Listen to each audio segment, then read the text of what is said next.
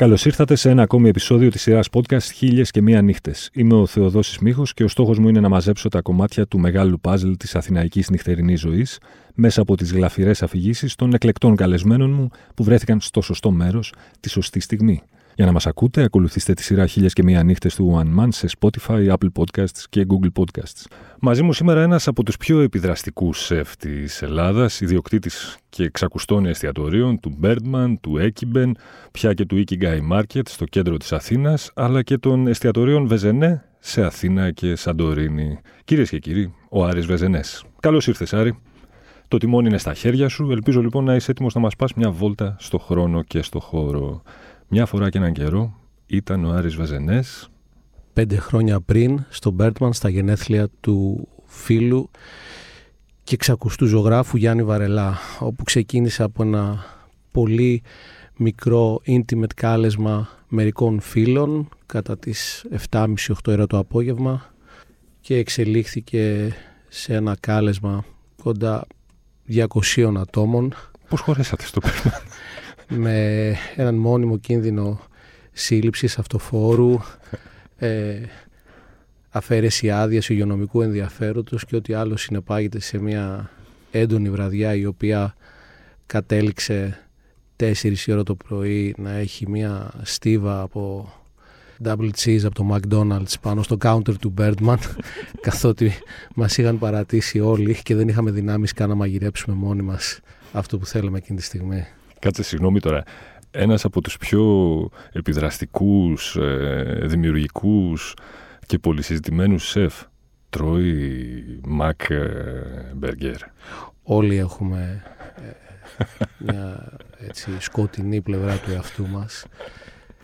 Το σημαντικό είναι να μην τρέπεσαι να την προβάλλεις Αυτό, άμα κάποιος ανακαλύψει και δεν έχω αποκρύψει ποτέ ότι συχνά πυκνά πηγαίνω στα McDonald's του συντάγματος και παραγγέλνω double cheese μόνο τυρί.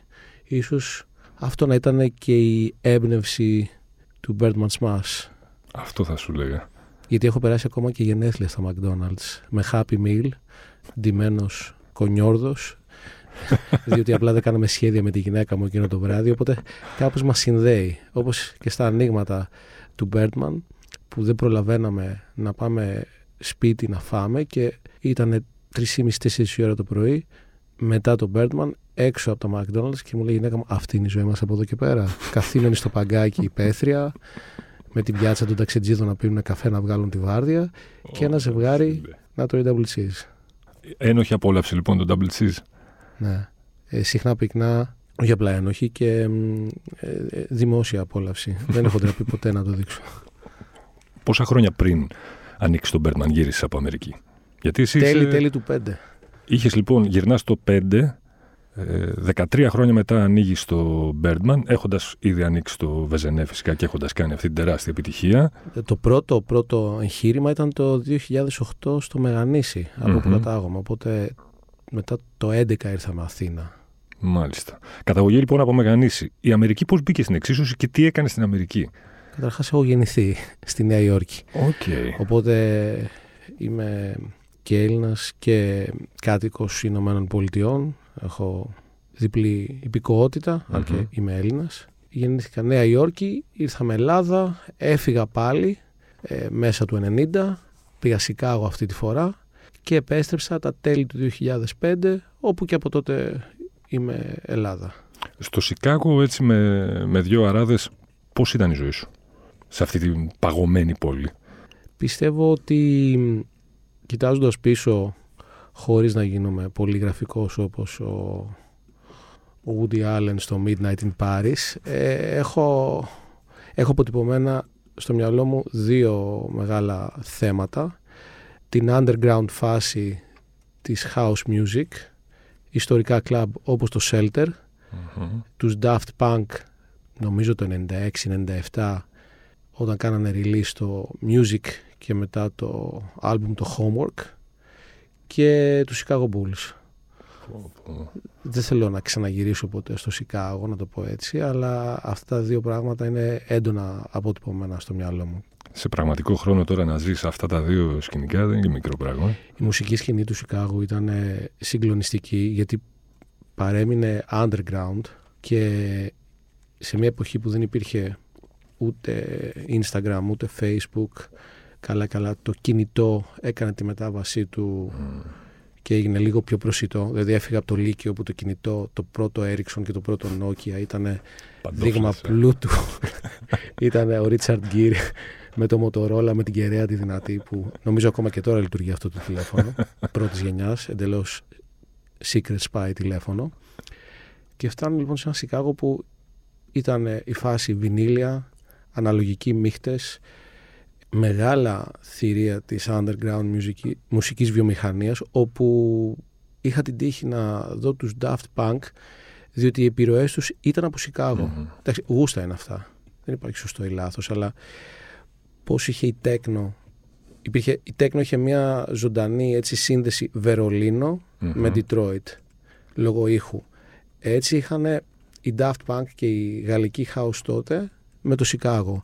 Γι' αυτό και ένα από τα πιο ιστορικά κομμάτια των Daft Punk, το, το Teachers που είναι στο, στο πρώτο τους άλμπουμ, κάνει οδή σε όλα τα ονόματα του σικαγου τα οποία ήταν ε, η έμπνευσή τους για αυτό που για τον ε, δημιούργησαν. Ναι.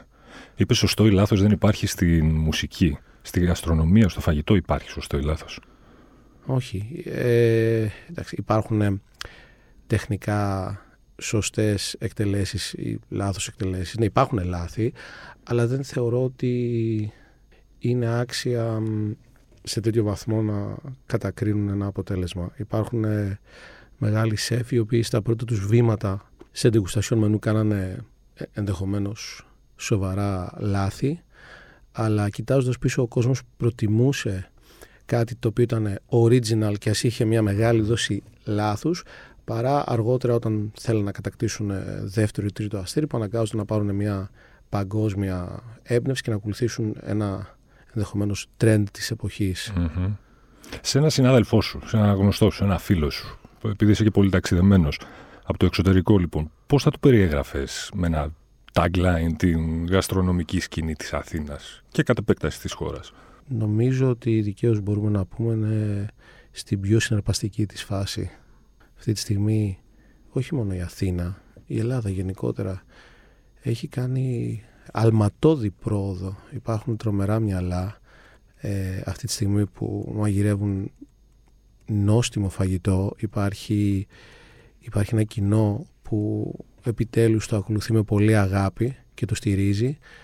Νομίζω πια έχουν απενοχοποιηθεί όλες οι, οι όψεις της γαστρονομίας. Δηλαδή νομίζω κάποιος πια δεν τρέπεται να πει ότι μου αρέσει να πηγαίνω και στην ταβέρνα και στο σουβλατζίδικο και στο μπιστρό και στα μπουζούκια και σε ένα γαλλικό εστιατόριο. Δηλαδή αρχίζουμε και φεύγουμε σιγά σιγά από αυτό το απενοχοποιημένο ή το ένα ή το αλλο και αυτό το καθιστά συναρπαστικό. Δηλαδή είναι κάτι πολύ ενδιαφέρον να μπορείς να γευτείς και τις διόψεις ενός νομίσματος ε, το οποίο λέγεται γαστρονομική σκηνή στην Αθήνα. Και αυτή τη στιγμή η Αθήνα και η Ελλάδα το προσφέρει.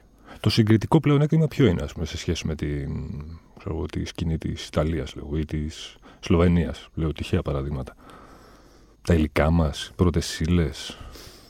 Σίγουρα έχουμε ενσωματώσει και την εντοπιότητα και τα food miles και όλα τα, θα έλεγα, trend, τα οποία δεν είναι trend, είναι επιτακτική ανάγκη, όπως το sustainability και την ολιστική διαχείριση πρώτων υλών. Αλλά τώρα κορυφώνεται. Η Ελλάδα έχει μπει σε αυτό το παιχνίδι αρκετά χρόνια πριν, θα έλεγα σχεδόν ταυτόχρονα με άλλους λαούς, οπότε δεν έχει να ζηλέψει κάτι. Στο εξωτερικό μας υπολογίζουν όμως ως ε, γαστρονομική σκηνή. Και σε ρωτώ γιατί ξέρω ότι το μισό χρόνο ταξιδεύεις. Θεωρώ ότι έχει ξεκινήσει. Θεωρώ ότι έχουν αρχίσει και μας σέβονται. Μην ξεχνάμε αναλόγως το κράτος και σε μεγάλες πόλεις, π.χ.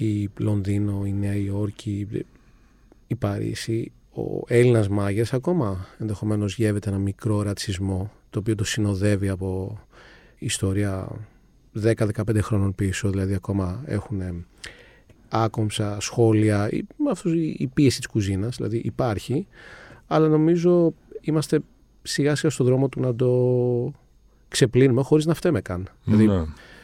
είναι καλό να μην μπω σε αυτή τη συζήτηση με έναν ξένο, άμα κάποιος γνωρίζει καλά την ιστορία θα καταλάβει ότι ε, δεν θα έπρεπε να απευθύνεται στον Έλληνα ως ε, απλά κουζίνα, κουτσίνα πόβερα να το πω στην ναι. Δηλαδή δεν έχουμε... Η ελληνική ψαροφαγία είναι ό,τι πιο grand τριάστερο υπάρχει. Είναι μια τριάστερη πρώτη ύλη στην οποία ο Έλληνας ψαράς θα κάνει την κακαβιά στο σκάφος. Είναι κάτι το οποίο τώρα θυμηθήκαν οι σκανδιναβικοί λαοί να μας ε, μιλήσουν για οτιδήποτε έχει να κάνει με foraging, με ε, ψάρεμα με σιρτή, με ομά μαριναρισμένα, με ελαιόλαδο. Πέφτουν στα γόνατά τους στο τρίτο μαντ ε, ένας ε, τροφοσυλλέκτης και να βάζει τα κλάματα που μύρισε τη γη. λοιπόν, η θιά μου η Θανασία μου έστελνε χόρτα ε, με το κτέλ 25 ε, χρόνια πίσω. Δηλαδή πριν μπει να μας μιλήσει η Δανία για το foraging η Ελληνίδα μάνα έστειλε χταπόδια από την Κάλυμνο στη Νέα Υόρκη στη Βαλίτσα στο, στο φοιτητή. Ε, οπότε θεωρώ ότι είμαστε σε, ένα εξαιρετικό, σε μια εξαιρετική φάση και αρχίζει και το ανακαλύπτει ο διεθνής τουρισμός, κόσμος που έρχεται να μείνει πια στην Αθήνα και στην ναι. Ελλάδα και σιγά σιγά πιάνουμε τη θέση που, που μας αξίζει. Άρα δεν συμφωνείς με αυτούς που λένε ότι, ρε παιδιά, κάπου όπα, ας πούμε, μήπως τελικά παράγουμε περισσότερα καλά εστιατόρια από αυτά που μπορούμε να συντηρήσουμε σε αυτή τη χώρα. Έτσι ξαφνικά τα τελευταία πέντε χρόνια, ξέρω εγώ. Κοίτα, δεν μπορώ να αξιολογήσω όλη την εστιατορική σκηνή. Υπάρχει πάρα πολλοί κόσμος που μπαίνει στην εστίαση για τους λάθος λόγους. Δηλαδή, υπάρχει κόσμος που βλέπουν επιτυχημένα εστιατόρια και θέλουν να επενδύσουν σε αυτό, διότι θεωρούν πολύ απλά ότι θα έχουν μια εξαιρετική απόδοση. Ε, με αποτέλεσμα, αν δεν έχεις ένα ξεκάθαρο όραμα είτε αυτό λέγεται εστιατορικό, είτε αυτό λέγεται γαστρονομικό, είτε αυτό λέγεται απλά θέλω να περάσω μια αντίληψη μαγειρική και την πιστεύω. Αν δεν έχεις ένα ξεκάθαρο όραμα και είσαι εκεί για να αδράξεις την, ε, την επιχειρηματικότητα της υπόθεσης, ε, συχνά πυκνά ο κόσμος είναι πια αμήλικτος, δεν το επιτρέπει. Ε, ναι, μπαίνει κόσμος που δεν έχει καμία σχέση με την εστίαση και σίγουρα δημιουργεί μια σύγχυση Νομίζω στο τέλος ο κόσμος κάνει τις επιλογές του. Δεν έχουμε εμείς να τους δείξουμε κάτι. Το ξέρουν δηλαδή. Ο κόσμος ψηφίζει. Τα μαγαζιά που πάνε καλά, πάνε καλά για συγκεκριμένους λόγους. Δεν έχουν κάτι να φοβηθούν. Οπότε πάντα θα ανοίγουν και θα κλείνουν εστιατόρια. Όπως δυστυχώς είπε ο Τραμπ δύο χρόνια πριν όταν δεν ήθελε να δώσει σχέδιο διάσωσης στην εστίαση της Αμερικής. Αλλά θεωρώ ότι υπάρχει χώρος να ανοίξουν πολλά εστιατόρια μου λείπουν πολλές κουζίνες ακόμα, μου λείπουν και άλλες τολμηρές προσπάθειες και αυτή η απάντηση δεν είναι ως κάποιος του χώρου, απλά ως καταναλωτής, γιατί μου αρέσει ναι. πάρα πολύ να βγαίνω έξω σε εστιατόρια. Ένα σεφ όταν βγαίνει για διασκέδαση να φάει σε εστιατόριο κάποιου άλλου, είναι ειλικρινής με τον, με, τον σεφ, με τον σεφ του συγκεκριμένου εστιατορίου, επειδή που γνωρίζεστε και μεταξύ σας; Δηλαδή, αν κάτι δεν σα αρέσει ή, ή αν κάτι δεν αρέσει κάποιον άλλον σε σένα, τα λέτε μεταξύ σας; Κοίταξε, όσοι έχουν πραγματική φιλία μεταξύ τους, θα το μοιραστούν. Στα πλαίσια μιας λυκοφιλίας δεν θα το μοιραστούν. Ναι, ε, εν τέλει όμως, η συχνότητα της επίσκεψης θα αποδείξει αν σέβεσαι τη δουλειά του άλλου ή όχι. Δηλαδή, ναι. αν με βλέπεις και τρώω στο μαγαζί σου, πάνω από μία φορά και δεν ήρθα απλά στο άνοιγμα να κάνω την καθιερωμένη ελληνική ε, μικροπρεπή ε, ψευτοκατασκοπία για να κάτσουμε μετά να χαϊδέψω τα γένια μου. Όχι, εμείς είμαστε καλύτεροι. Αυτοί δεν έχουν τίποτα να πούνε. Ε, νομίζω ότι το καταλαβαίνει. Mm. Γενικά είμαι υπέρ της ειλικρίνειας. Γι' αυτό και μου αρέσει κάποιος να, να έχει την, έτσι, την ειλικρίνεια να πει δεν μου άρεσε αυτό το πιάτο, δεν μου άρεσε το μαγαζί σου. Δεν έχω κανένα πρόβλημα να ακούσω άσχημα νέα. Mm. Μόνο έτσι μπορούμε να γίνουμε καλύτεροι. Δηλαδή την κάνουμε αυτή τη δουλειά σχεδόν 25 χρόνια. Ε, αν δεν είχαμε δύο αυτιά και ένα στόμα να ακούμε τι λέει ο κόσμος, ε, νομίζω δεν θα είχαμε αντέξει στο πέρασμα του χρόνου. Ναι. Ο πελάτης έχει πάντα δίκιο. Ποτέ. Ποτέ. Κάτσετε. Είναι μια πολύ... Ε, έχει πια κανιβαλιστεί αυτή η έννοια. Ο, ο πελάτης έχει δικαίωμα να εκφέρει την άποψή του, mm-hmm. σεβόμενος όμως την προσπάθεια συνολικά. Δεν μπορεί στο, στην έκφραση ο πελάτης έχει πάντα δίκιο να θεωρεί ότι η ομάδα ενός εστιατορίου θα μπει στην διαδικασία να αλλάξει τα πάντα γύρω από το όραμα αυτού του project για να ικανοποιήσει τα θελήματα ενός πελάτη. Εντάξει, είναι, είναι πια πασέ η έκφραση ο πελάτης έχει πάντα δίκιο.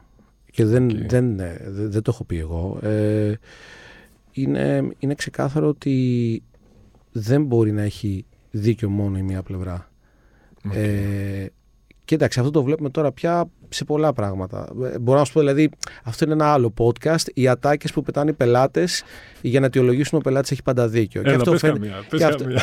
αυτό φαίνεται από τις κρατήσεις και μόνο, ή την επιχειρηματολογία, ή το, τις προάλλες διάβαζα ένα σχόλιο ότι μια κοπέλα μας έκραξε γιατί δεν έχουμε πολλές vegan επιλογές που σέβομαι πάρα πολύ τους vegetarian και τους vegan δηλαδή στο καινούριο market έχουμε βάλει πάρα πολλά προϊόντα τα οποία είναι εκεί να προσφέρουν αυτό το, το κωδικό στους ανθρώπους αυτούς αλλά πριν κατηγορήσεις κάποιον παράδειγμα αν έχει αρκετές επιλογές, πρώτα απ' όλα πρέπει να ρωτήσει: Έχει την υποδομή να το προσφέρει; Υπάρχει η κατάρτιση; Το επιτρέπουν οι βάρδιες; Μμμ. Και μετά έλα να πεις. Και αυτό είναι ένα πολύ μικρό παράδειγμα. Δηλαδή, πριν μπούμε να αξιολογήσουμε γιατί, μπορούμε όλοι να κάνουμε ένα βήμα πίσω Ναι. και να πούμε είναι εφικτό. Και σου ξαναλέω, αυτό το, το αποτυπώνω σαν επιχείρημα αφού πριν σου έχω πει ότι είμαι πολύ ανοιχτός να ακούσω Μμμ. τα λάθη μου, τις αστοχίες μου και τις απόψεις του κόσμου.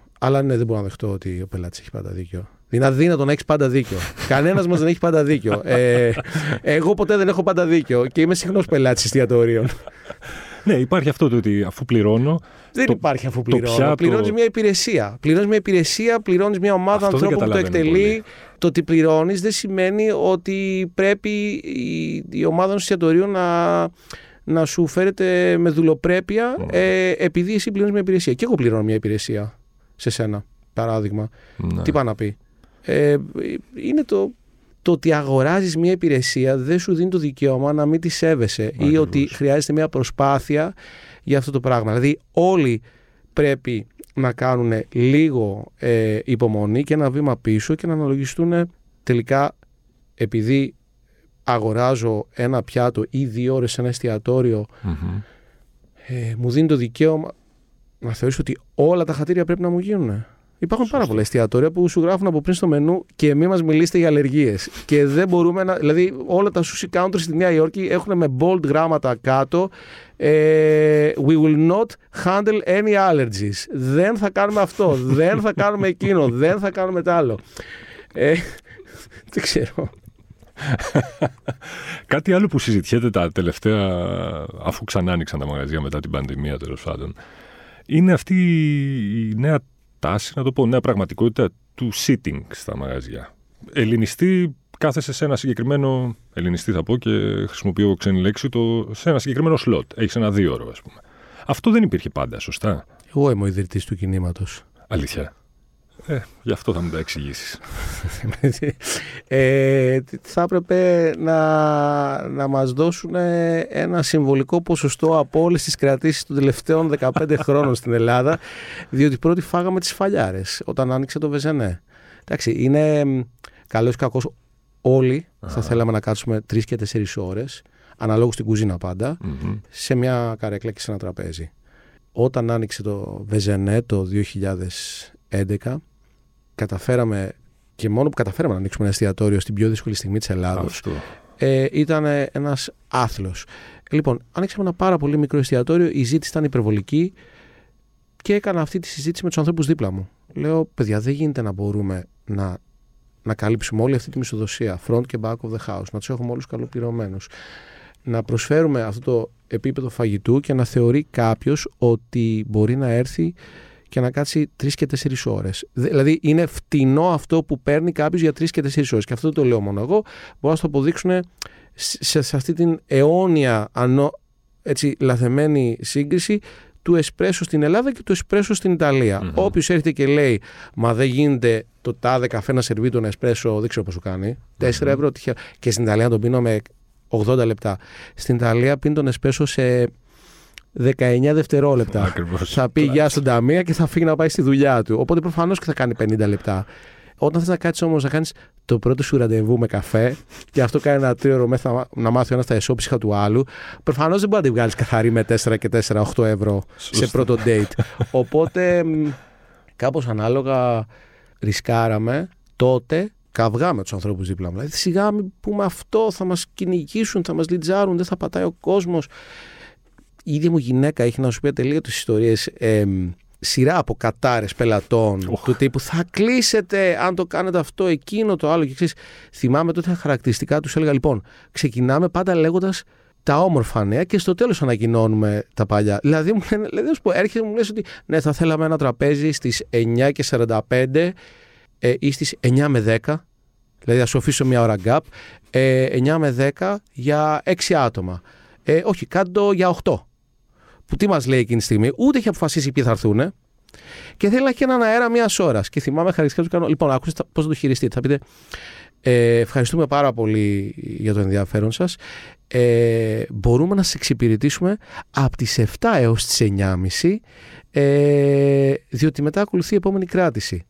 Αυτό τώρα ιστορικά έχει. Σωστά το σερβίρε. Είναι, πάρα, είναι πάρα πολύ. Ε, Σατανικό. Ε, ε, εντάξει, είναι, είναι ειλικρινές. Απλά ναι, ναι. ήταν η χρήση των λέξεων και η σειρά με την οποία ανακοινώνεις τα νέα δεν σου δίνει με τη μία. Δεν έχω. Δηλαδή, δεν σου κρύβω ότι δεν μου αρέσει και να μου λένε πολλές φορές ε, δεν έχω. Δηλαδή, παρατηρώ ότι υπάρχει κόσμος που απαντάνε στο τηλέφωνο, δεν έχουν καν κοιτάξει τι ώρα θα διάσει το επόμενο τραπέζι και αμέσως απορρίπτουν ε, τις κρατήσεις γιατί δεν θέλουν να σκεφτούν λίγο παραπάνω. Ναι. Εμείς τότε λέγαμε αυτό και θυμάμαι χαρακτηριστικά. Υπήρχε πολλοί κόσμος που στον ενθουσιασμό του να κλείσει το τραπέζι. Α, τέλεια, ευχαριστούμε πολύ. Και μετά μας παίρνανε από, μετά από 10 λεπτά πέρα τηλέφωνο. Τελικά έχουμε στις 7 ή στις 9.30 τηλέφωνο. ε, και εκεί τους εξηγούσαμε πάλι και λέγανε Α, συγγνώμη, μπερδευτήκαμε. Δυστυχώς δεν μπορούμε. Okay. και ιστορικά, το, αυτό σου λέω πόσα χρόνια πίσω, 15. Ε, λίγο, λίγο, λίγο, λίγο, αυτή τη στιγμή όλα τα εστιατόρια κάνουν sitting και έτσι μπορεί λοιπόν μια επιχείρηση να μεγιστοποιήσει τα έσοδά της, να έχει καλοπληρωμένο το προσωπικό της, να έχει και να αντέξει σε όλες τις δύσκολες συνθήκες που αυτή τη στιγμή είναι παράδειγμα η αύξηση των πρώτων υλών. Φαντάζομαι το έχεις δει. Τα πάντα έχουν ακριβήνει. Ναι, ναι, βέβαια. Ε, δεν υπάρχει έννοια ακριβό. Όλα έχουν αλλάξει πίστα. Και ναι. όχι στην εστίαση. Στα ξενοδοχεία, στα ταξίδια, στα αυτοκίνητα και όπου, ε, όπου δεν έγινε organically. Mm-hmm. Παράδειγμα, τα luxury brands το κάναν τεχνητά. Δηλαδή, ναι. πώς το με τα ρολόγια. Ξαφνικά όλα τα ρολόγια είναι σοβαρή επένδυση. Ε, mm-hmm. Έχουν τουλάχιστον 5 με 7% ε, απόδοση χωρίς να κάνεις τίποτα. Γιατί, γιατί αποφασίσαν ότι μειώνουμε την παραγωγή, δεν βγαίνει πέρα, ή απλά τη μειώνουμε και ανεβάζουμε την τιμή. Και τώρα όλοι γίνανε απελπισμένοι να πάρουν. Ε, ε όλοι, κατάλαβες να σου πω. Αλλά σε παγκόσμιο η, η, ο κλάδος της ορολογία έχει ανέβει ενίοτε και πάνω από 100%. Πόσο μάλλον είναι δίκαιο ένας ένας αγρότης που είναι σε ένα νησί και φτιάχνει με τα χέρια του τη φέτα να πει: Ξέρεις κάτι, πρέπει να ανεβάσω λίγο την τιμή για να είμαι κι εγώ αξιοπρεπής απέναντι στους πελάτες μου αλλά και στο προϊόν. Ναι. Υπάρχει τώρα με το χέρι στην καρδιά. Υπάρχει ένα ποσό πάνω από το οποίο είναι ύβρις να πληρώσει κανείς για να φάει. Είναι ύβρις ε, ξέρεις, προς τους θεούς ε, του Ολύμπου. Πώς να σου πω. Αυτές οι τιμές τύπου νόμα, τύπου δεν ξέρω τι, τι άλλο. Κοίτα, η... νομίζω ότι δεν υπάρχει... Δεν μπορώ να πω ύβρις. Ύβρις μπορεί να είναι και μία σάπια τηγανιτή πατάτα που κοστίζει 2,80 διότι το λάδι έχει αναλλαχτεί δύο χρόνια. Για μένα αυτή είναι η μεγαλύτερη μορφή ύβρις. Απλά η έννοια των ε, υπέρογκων ε, ποσών έχει να κάνει με το σε ποιο κοινό απευθύνονται και πόσο δημοκρατικό είναι ένα μενού και τελικά αν το εστιατόριο που έχει επιλέξει να στήσει ένα τέτοιο μενού ένα τέτοιο κόστος και ένα τέτοιο εστιατόριο αν τελικά έχει εξετάσει σωστά το business plan του. Δηλαδή διαβάζω αυτό το ανελέητο τρολάρισμα της εβδομάδας με το νόμα και εντάξει είναι στα ωρία του κομικού πώς πάνε να συσχετίσουν το The Menu ότι οφείλεται για το κλείσιμο του νόμα. Εντάξει, άμα με ρωτήσεις αυτό το εγχείρημα έπρεπε να μην θεωρείται Θεωρώ ότι θα πρέπει να είναι ένα ερευνητικό κέντρο, ένα, ένα Ινστιτούτο, το οποίο δύο φορές το χρόνο παρουσιάζει τα αποτελέσματά του μέσω ενός μενού, να δεχτούν ε, χορηγίες στο βωμό της έρευνας και να παρουσιάζουν τα ευρήματά τους. Ναι. Ε, από όλα αυτά, αυτό που καταδικάζω, το οποίο δεν το καταδικάζω ακριβώς, αλλά ψηλοστήθηκε έτσι η φάση, είναι ότι ε, δεν μπορείς να λες ότι έχεις λεφτά να αγοράσεις μια εξαιρετική πρώτη ύλη, αλλά το 80% των υπαλλήλων σου να είναι στα ΑΣΓΕΡ και να μην πληρώνονται. Γι' αυτό και λέω καλό θα ήταν να είχε μετατραπεί σε μια μορφή ε, ερευνητικού κέντρου, Ινστιτούτου, ΜΚΟ, δεν ξέρω ποιος είναι ο σωστός τίτλος, Μμμ. το οποίο ένας δικηγόρος και ένας λογιστής, αλλά εν τέλει να σε χρηματοδοτήσουν να παρουσιάσεις την έρευνά σου, γιατί δεν πας στο Noma για να φας. Δηλαδή, αν εγώ μετά από εδώ και εσύ πεινάσουμε, νομίζω δεν θα δεις στο μυαλό μας αυτό το φαγητό. Σωστά. Έτσι. Άρα λοιπόν για μένα αυτές είναι πολιτιστικές, πολιτισμικές επισκέψεις. Δηλαδή είναι Οκ. πολιτισμός το Noma, είναι έρευνα. Μμμ. Και το κάθε Noma. OK. Ε, άρα έπρεπε να είχαν ίσως δει ότι δεν βγαίνει το έργο Μμμ. ε, και να αλλάξουν τη μορφή ε, της επιχείρησης ή απλά ενδεχομένως να υπήρχε μια πολύ δυνατή ιδιωτική χορηγία και πάλι να είναι σε ένα λογικό νούμερο. Ναι, θεωρώ υπερβολικό το 500, 600, 700. Δεν δέχομαι απαραίτητα ότι κλείνει για δεύτερη φορά το έργο, αλλά κλείνει σε δύο χρόνια από τώρα. Είναι σαν να μου λες ότι ξέρεις, τελικά δεν βγαίνει το μαγαζί, γι' αυτό το κλείσω σε δύο χρόνια. Ή δεν έχεις κάνει τα μαθηματικά σου καλά, ή κάτι άλλο θέλεις να λανσάρεις στα μέσα του. Είναι η δεύτερη φορά που κλείνει. Αλλά στο τέλος τέλος της ημέρας, πριν κατηγορήσουν τον Noma, Μμμ. πόσα sushi counters υπάρχουν στο Τόκιο που χρεώνουν ε, 350 και 400 ευρώ το άτομο Wow. για να φας. Δεν τα αξιολόγησε κανένας αυτά. Εντάξει, δεν υπάρχει σωστό ή λάθος. Οκ. Τελικά είναι free market. Θες να χρεώσεις χίλια το άτομο κάν' το. Έχεις το δικαίωμα να πεις δεν είναι για μένα. Ναι. Δεν μπορείς να κατηγορείς τον άλλον γιατί δεν σου δίνει πρόσβαση. Ξέρεις, Αναρωτιέμαι όμως αν κάποιος, κάποιος, μα βασικά που πηγαίνεις στο όποιο νόμα, σε τέτοιο επίπεδο, αν καταλαβαίνεις όντως, λες χαλάλι ρε παιδί μου τα 500 γιατί έφαγα κάτι εξαιρετικό, ή αν είναι ο- και λίγο παιχνίδι του μυαλού όλο αυτό. Ξέ, είναι, είναι παιχνίδι του μυαλού. Δε- δεν είναι επίσκεψη φαγητού. Ναι. Είναι, είναι επίσκεψη κουλτούρας, τέχνης, πολιτισμού. Μμμ. Και ανάλογα θα το κρίνεις. Είναι όπως κοιτάζεις ένα έργο τέχνης και προσπαθείς να αξιολογήσεις αν κατάλαβες τι σκέφτηκε ο καλλιτέχνης, αν σου αρέσει αυτό που βλέπεις και πολλές φορές λες στον κόσμο ότι σου αρέσει ενώ δεν σου αρέσει. Ναι.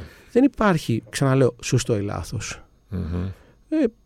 Ο καθένας αποφασίζει πού μπορεί και τι δεν μπορεί να, να πάει. Οπότε η άποψή μου είναι μ, δεν κατατάσσω αυτά τα εστιατόρια στις επισκέψεις που στις εστιατορικές επισκέψεις που θέλεις να φύγεις ε, έτσι απαραίτητα χαρούμενος, καλουταϊσμένος και με Μμμ. μια πληρότητα. Είναι λάθος. Μάλιστα. Λοιπόν, ας το όνομα. Επιστροφή στην Αθήνα και στο κέντρο της Αθήνας, του οποίου κέντρου εσύ είσαι θειασότης και λάτρης και το αγαπάς και οι επιχειρήσει σου εκεί είναι. Και τώρα έχεις βάλει στο παιχνίδι άλλο ένα κομμάτι στο βεζενέ puzzle του αθηναϊκού downtown. Κοίτα, Και ο λόγος για το Ikigai, έτσι, για το market. Κοίταξε, είναι μια προσπάθεια, είναι μια α, απόπειρα να ξεδιπλώσει τον Birdman που είναι το αρχικό, είναι ο μπαμπάς του project, έτσι, να ξεδιπλώσει μια πτυχή η οποία στην ουσία συνδέει το φαγητό, τα υλικά, την προέλευσή τους και την κουλτούρα της καθετοποίησης. Δηλαδή, πήρε, ακόμα και τώρα είμαι σίγουρος θα ρωτήσεις πάρα πολύ κόσμο που θα σου πούνε μου αρέσει το Birdman και όταν του ρωτήσεις τι είναι αυτό που σου αρέσει, θα πει Έχω φάει ε, το πιο ωραίο μπέργκερ στη ζωή μου. Άμα με ρωτήσεις εμένα, θα σου πω ότι η κουλτούρα του Birdman είναι η σχάρα του. Μμμ. Είναι μια ψισταριά. Ε, και το έχω πει νομίζω παλιότερα. Λέω, είναι μια ιαπωνική ψισταριά η οποία πιάνει ολιστικά ένα κοτόπουλο και το ξεδιπλώνει σε 18 διαφορετικά ε, skewers, καλαμάκια. Που σημαίνει ότι παίρνεις όλο το κοτόπουλο και το σπάς σε διαφορετικούς μυς και το κάθε ένα έχει ένα διαφορετικό γευστικό προφίλ. Τι θέλω να πω με αυτό; Το market έρχεται να γεφυρώσει τους λόγους για τους οποίους το κοινό αγάπησε ένα μαγαζί και όσοι δεν το καταλάβανε με αυτό θα προσπαθήσει να το, να το ξεδιαλύει, να τους φέρει λίγο πιο κοντά να καταλάβουν την πραγματική πτυχή ενός ε, μιας ιαπωνικής ψισταριάς και μιας καθετοποίησης η οποία για τους Ιάπωνες είναι τρόπος ζωής. Μμμ. Ξέρεις πόσα παιδιά στην κουζίνα του Μπέρτμαν ε, έχουν παραιτηθεί διότι θεωρήσανε βαρετό το να κάνεις αποστέωση ενός κοτόπουλου και να το να κάνεις κρεοπολική και μετά να αναδείξεις τα διαφορετικά skewers. Γιατί θεωρούσαν ότι είναι βαρετό, ότι δεν έχουν πολλά να μάθουν, εμείς ήρθαμε για να δούμε κάτι άλλο ε, και προφανώς δεν έχω και επιχειρήματα να τους... Δηλαδή αν δεν μπορείς να το δεις από μόνος σου Ναι, το έργο της καθετοποίησης δεν μπορώ να σου αλλάξω συγγνώμη. Αφού θυμάμαι χαρακτηριστικά συζητάγαμε για ένα, βι- για ένα, για, για ένα ντοκιμαντέρ στο Netflix Μμμ. που δείχνει είναι ιαπωνικό δείχνει έναν ε, Ιάπωνα Yakitori Master που είναι master του ψητού κοτόπουλου να το πω έτσι Yakitori σημαίνει ψητό κοτόπουλο έτσι, και όλα αυτά Μμμ. τα skewers αλλά που θέλω να καταλήξω δείχνει λοιπόν 45 λεπτά την ιστορία ενός ανθρώπου το οποία τι μας λέει είναι 80 χρονών έχει κλείσει 60 χρόνια σε αυτό το counter κάνει το ίδιο πράγμα θεωρεί ότι ο, ο ίδιος δεν έχει τελειοποιήσει την τεχνική του αλλά αποφασίζει να βγει στη σύνταξη στα 80 και το τελευταίο του service είναι να κάνει ένα αποχαιρετιστήριο dinner στη γυναίκα του και να προσφέρει το τελευταίο του skewer στη γυναίκα του που είναι δίπλα του για 70 χρόνια. Τέλειο. Και όταν τους έδειξα αυτό το βίντεο και εγώ είμαι στα όρια του να δακρύσω από αυτή τη συγκίνηση και με κοιτάζουν κάποιοι με μία απάθεια και ήξερα ότι είχα χάσει τη μάχη. ε, οπότε προφανώς και το καταλαβαίνω, δεν είναι το ίδιο για όλους. Αλλά Οκ. γι' αυτό έρχομαι και ανοίγω κάτι το οποίο θα συνδέσει και θα Μμμ. αιτιολογήσει τι είχα στο μυαλό μου πέντε χρόνια πριν στην κουζίνα του Birdman. Άρα λοιπόν έχουμε ένα market το οποίο έχει πάρει την κουζίνα του Ekiben, το οποίο ήταν το takeaway ε, του Birdman στην καραντίνα, το οποίο δεν το σταμάτησα ποτέ, διότι Και τεράστια επιτυχία επίσης, έτσι. Παραγγέλνω κάθε δεύτερη μέρα ε, από το Ekiben και θα σου είμαι απολύτως ειλικρινής, το παίρνω από τη Volt. Δεν τους ζητάω να μου το στείλει. δηλαδή πληρώνω το ίδιο μου το εστιατόριο και την προμήθεια της Volt για να παραγγείλω. Και να βάλω και το smile ε, στο τέλος της παραγγελίας να έχει καλό Καλή rating. κριτική. Ε, αλλά θέλω να σου εξηγήσω ότι πήραμε λοιπόν το Ekiben, ε, χτίσαμε μια πανέμορφη κουζίνα, ένα Μμμ. open counter ε, με μάρμαρο, με τρομερά στούλους, με τρομερά μηχανήματα για να σου δείξουμε ότι από εδώ βγαίνει το φαγητό που έρχεται σπίτι σου, αλλά μπορείς να έρθεις να το φας και εδώ. Και όπως κάθεσαι και τρως και λες, wow, τι είναι αυτό, τι είναι εκείνο, τι είναι το άλλο, αρχίζω σιγά σιγά και σου εξηγώ λοιπόν. Η σως που τρως Μμμ. είναι στον τοίχο Στο αυτό. ράφι. Το κρέας που τρως προέρχεται από το κρεοπολείο αυτό. Η σχάρα στην οποία ψήνω αυτό είναι από εκείνο το ράφι. Μμμ. Τα κεραμικά στα οποία ε, σου σερβίρουμε είναι από αυτόν τον κεραμίστα και στην ουσία προσπαθούμε να ενώσουμε το story Μμμ. και να αναδείξουμε τις προσπάθειες όλων αυτών των παραγωγών μέσω αυτού του market. Δεν είναι δηλαδή μια ιδέα που έλειπα από την Αθήνα. δηλαδή, θ- θυμάμαι, με κοιτάζω κάτι φίλοι μου πριν από έξι μήνες που το εξηγούσα και είχαν αυτό το λόγο, ε, τώρα που έχει εδρεωθεί ο Βεζενές ε, αρχίζει και κάνει πιο φιλοσοφικές προσπάθειες. Δηλαδή, σαν να θέλαμε να κοψάμε, δεν ξέρω τι σκέφτεσαι και δεν ξέρω αν αυτό το έργο θα βγει, αλλά είναι πολύ όμορφο. Και δεν μπορώ ασφαλώς να τους εξηγήσω στο 100% τι έχω στο μυαλό μου. Μμμ. Γιατί όλες μου οι ιδέες ξεκινήσανε με ένα μεγάλο ρίσκο. Γιατί αυτό με ιντριγκάρει. Ναι. Είναι, είναι βαρετό. Δηλαδή δεν έχω κανένα λόγο να πάω να κάνω ένα concept το οποίο ήδη έχει γίνει. Δεν έχω κάτι Ναι. να πω. Και ίσως αυτό είναι και αυτό που με θολώνει για την αθηναϊκή σκηνή. Δηλαδή δεν βλέπω καινούριες ιδέες, καινούρια ρίσκα. Ε, ο κόσμος οδηγούνται σε μια περπατημένη. Και για Μμμ. μένα είναι λίγο ε, βαρετό. Βαρετό. Ε, είναι το μόνο πράγμα που μπορώ να πω στο προηγούμενο σου ερώτημα. Μμμ. Ε, θέλω να δω πιο τολμηρές προσπάθειες. Πάρε ρίσκα. Μάγειρα, ξέρεις, ε, εστιατόρα. Πάρε ρίσκα. Αυτό μας έφερε το 2023 και έχουμε χτίσει τέτοιο όνομα σαν χώρα, διότι 10, 20, 30, 50, 100 νοματέοι, Μμμ. συνάδελφοι, όλοι πήραμε κάποια ρίσκα και Οκ. μας βγήκε. Ειδάλλως, μη θες να κάτσεις σε αυτό το τραπέζι. Ναι, σωστό. Κατάλαβες να σου πω; Μμμ. Και αυτό ακριβώς κάνει το market. Ε, είναι ένα τόλμημα ε, το οποίο με εκφράζει εμένα και τη γυναίκα μου πάρα πολύ. Ε, είναι ένα απόσταγμα των ταξιδιών μας, όχι μόνο σε Ιαπωνία, αλλά και σε τρομερές έτσι, γειτονιές, ιαπωνικές γειτονιές σε διάφορα μέρη του κόσμου. Δηλαδή, Μμμ. πιο συγκλονιστική γειτονιά Ιαπώνων από αυτή του, του Παρισίου δεν έχω δει. Ε, και γι' αυτό δουλεύουμε με πάρα πολλούς Ιάπωνες που εδρεύουν εκεί πέρα στα προϊόντα που φέρνουμε. Και θεωρώ είναι κάτι συγκλονιστικό το οποίο, αν με ρωτήσεις ποιο είναι το μεγάλο μου στοίχημα, είναι σιγά σιγά να αλλάξει η κουλτούρα του Έλληνα και να μάθει κάποια υλικά τα οποία δεν θα τα εφαρμόσει σε Ιαπωνική κουζίνα. Δεν περιμένω ο Έλληνας να μαγειρέψει Ιαπωνικά. Αλλά... αλλά να χρησιμοποιήσει σιγά σιγά αυτά τα φίνα υλικά και σε δυτικό μαγείρεμα. Θες να κάνεις ένα μαγειρευτό, θες να κάνεις ένα γιουβέτσι, αντί να του βάλεις και άλλο αλάτι, στο τέλος θα βάλεις λίγο ε, ξύδι. Θα προσθέσεις λίγο λευκή σόγια. Θα δώσεις οξύτητα και από ένα ελληνικό λεμόνι και από ένα πορτοκάλι ελληνικό, αλλά μπορείς να το προσθέσεις και μία σταγόνα από ένα γιούζου. Δηλαδή, μην πιαστώ τώρα στα πυρά κάποιον που θα πούνε χαθήκανε τα ελληνικά λεμόνια, χαθήκανε τα ελληνικά πορτοκάλια και εκεί βγάζουμε αυτό και εκεί βγάζουμε. Γιατί παράδειγμα τα μανιτάρια που πουλάμε είναι ελληνικά. Okay. Υπάρχουν οι ιαπωνικές ποικιλίες μανιταριών που βγαίνουν στην Ελλάδα. Έχουμε τρουσιά που πουλάμε ενός ε, ε, ανθρώπου που είναι στην κουζίνα του Βεζνέ που είναι και τροφοσυλλέκτη, του Ανδρεάδη. Ε, γενικά δεν μπορώ να ακολουθήσω πια ε, αυτή τη συζήτηση. Ναι. Είναι μια κουλτούρα που θέλω να τη δείξω στο κοινό και απλά το έκανα. Μάλιστα. Πες λοιπόν ότι είσαι, για να κλείσουμε όπως ξεκινήσαμε περίπου, πες ότι είσαι άλλη μια νύχτα στο Birdman. Ξενύχτη. Έχεις, γλεντάτε, κάνετε, ράνετε εκεί πέρα, έχετε μαζευτεί περισσότεροι από όσοι θα έπρεπε να είσαστε. Το ξενυχτάτε, φτάνει σπίτι σου ξημερώματα, έχετε πιει λίγο παραπάνω. Τι κάνεις την άλλη μέρα, ποια είναι η γιατριά σου για το hangover; Η γιατριά του Άρη Βεζενέ για το hangover, κυρίες και κύριοι. Η κρεατόσουπα της γυναίκας μου. Έπω. Τι λες τώρα. Στρώνει το στομάχι τα πάντα. ε.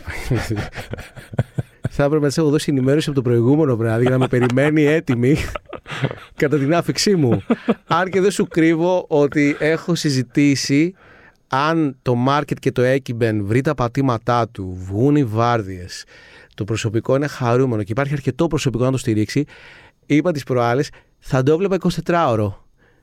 Γιατί το να φας αυτό το rice bowl, το να φας το σάντο ή το να φας ένα ramen 5 ώρα το πρωί, για μένα είναι τρομερή αγαλίαση. Δηλαδή, παλιότερα πηγαίναμε στην ξύλινη γωνιά. Μπράβο. Να σου θυμίσω. Ε, για να φάμε ε, σουπίτσα. Σουπίτσα, ναι. Οπότε, για ποιο λόγο να μην ε, φας, ξέρεις, ένα, ένα bowl από ράμεν που έχει κοκορόζουμο; Και τώρα το τρώγα. Ε, εχθές πρέπει να έφαγα τρία μπολ. Ε, δηλαδή ίδρωνα και συνέχιζα να τρώω. Συνέχισε, έτσι. Ε, ξεκάθαρα. Τώρα δεν νομίζω ποτέ να το καταφέρουμε 24 ώρα, αλλά αν με ρωτήσεις, αυτή θα ήταν η κρυφή μου ευχή. Να μπορώ να φάω αυτή τη σούπα και αυτά τα rice balls ε, 5 ώρα το πρωί σε hangover. Αλλά μέχρι τότε και ας το ανοίξω 24 ώρα, πάλι τη σουπίτσα της γυναίκας μου θα τρώω. Τέλεια. Άρη, σε ευχαριστώ πάρα πολύ. Εγώ, εγώ σε ευχαριστώ. Μην ξεχνάτε ότι για να μην χάνετε επεισόδιο αρκεί να βρείτε και να κάνετε subscribe τη σειρά podcast χίλιας και μία νύχτες σε Spotify, Apple Podcast και Google Podcast. Ραντεβού την ίδια ώρα, στο ίδιο μέρος, την άλλη πέμπτη.